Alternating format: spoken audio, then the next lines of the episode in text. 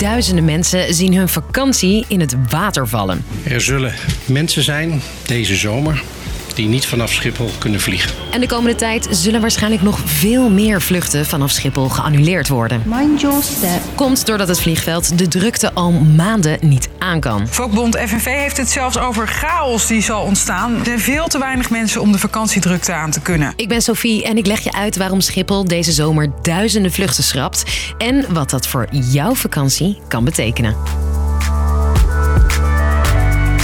Lang verhaal kort. Een podcast van NOS op 3 en 3FM. Wat willen we? De drukte begon in april, toen bagagemedewerkers van KLM gingen staken. Actie! Daardoor liep het hele vliegveld vast. Vluchten waren vertraagd of geannuleerd en Schiphol raakte zo vol dat het zelfs even dicht moest. Wat een ellende. De stakende bagagemedewerkers willen een beter loon en meer collega's om het zware werk over te verdelen. In aflevering 299 vertellen we je daar meer over. En zo klonk het tijdens afgelopen meivakantie.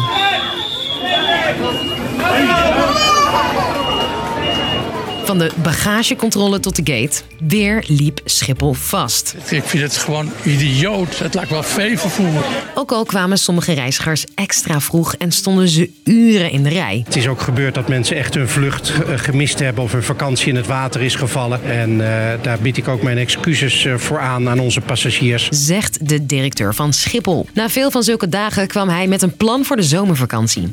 Minder vluchten. Ik kan het eh, niet anders omschrijven dan dat ik hier met een eh, rot gevoel sta. Er zullen mensen zijn deze zomer die niet vanaf Schiphol kunnen vliegen. Dat betekent dat in juli gemiddeld 13.500 mensen per dag minder op het vliegveld kunnen zijn. Welke vluchten niet meer doorgaan? Ja, dat moeten de vliegtuigmaatschappijen bepalen.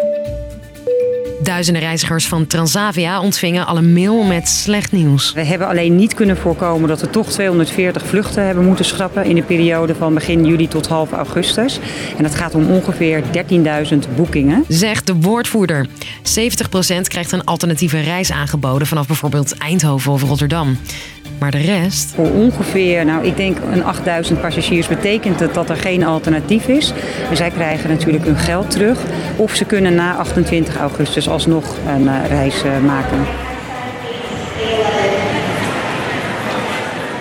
Schiphol is normaal gesproken wel wat drukte gewend.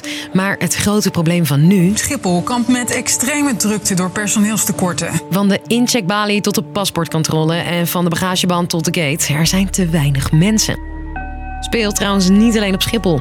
Eerder maakten we ook al een aflevering over tekorten bij ProRail en bij de kinderopvang. En ook andere luchthavens binnen Europa komen maar moeilijk aan personeel. And now we're having to, as an industry, recruit people back, train them up again to be able to serve passengers. Komt doordat veel vliegveldpersoneel juist is ontslagen tijdens de coronacrisis.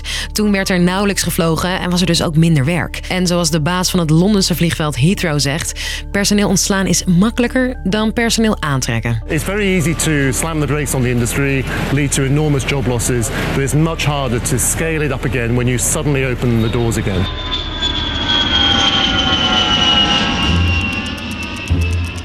Misschien zit jij nu ook wel in spanning of je nog op vakantie kunt. Voor een groot deel is namelijk nog niet duidelijk welke vluchten geannuleerd worden.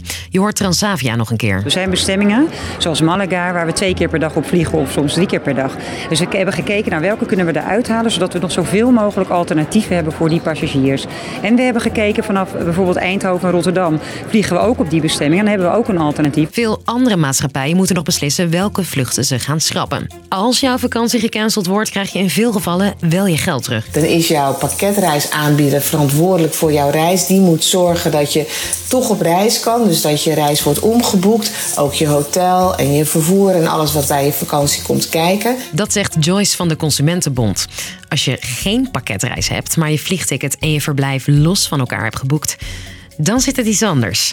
Je krijgt dan wel compensatie voor je vliegreis. Maar de gevolgschade dus, uh, die je hebt omdat je uh, camping of je hotel moet worden omgeboekt of je uh, autohuur moet omgeboekt worden, ja, die is voor, je, voor jouzelf. Ehm, daar kun je dus niemand verantwoordelijk voor stellen. Al gaat de Consumentenbond wel proberen Schiphol aansprakelijk te stellen. En totdat vliegmaatschappijen meer duidelijkheid geven, kun je eigenlijk maar één ding doen: wachten. Dus, lang verhaal kort. Al maanden kan Schiphol de drukte op piekmomenten niet aan. Komt door het personeelstekort. Om de zomerdrukte aan te kunnen, schrapt de luchthaven honderden vluchten per dag. Waardoor veel mensen in onzekerheid zitten over hun vakantie.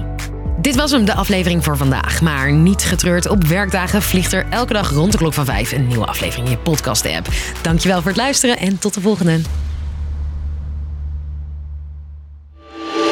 3FM. Podcast. Bizarre kleedkamereisen. Artiesten die te laat komen of soms helemaal niet opkomen dagen. Helaas is hij ziek geworden en heeft zijn dokter gezegd dat hij niet kan optreden. Maar niet getreurd, hij komt woensdag weer terug. Nieuwsgierig hoe het eraan toe gaat bij een concert van jouw favoriete artiest? De beste en meest juicy backstage verhalen hoor je in de podcast Blauwe M&M's. Via de 3FM app of jouw favoriete podcastplatform.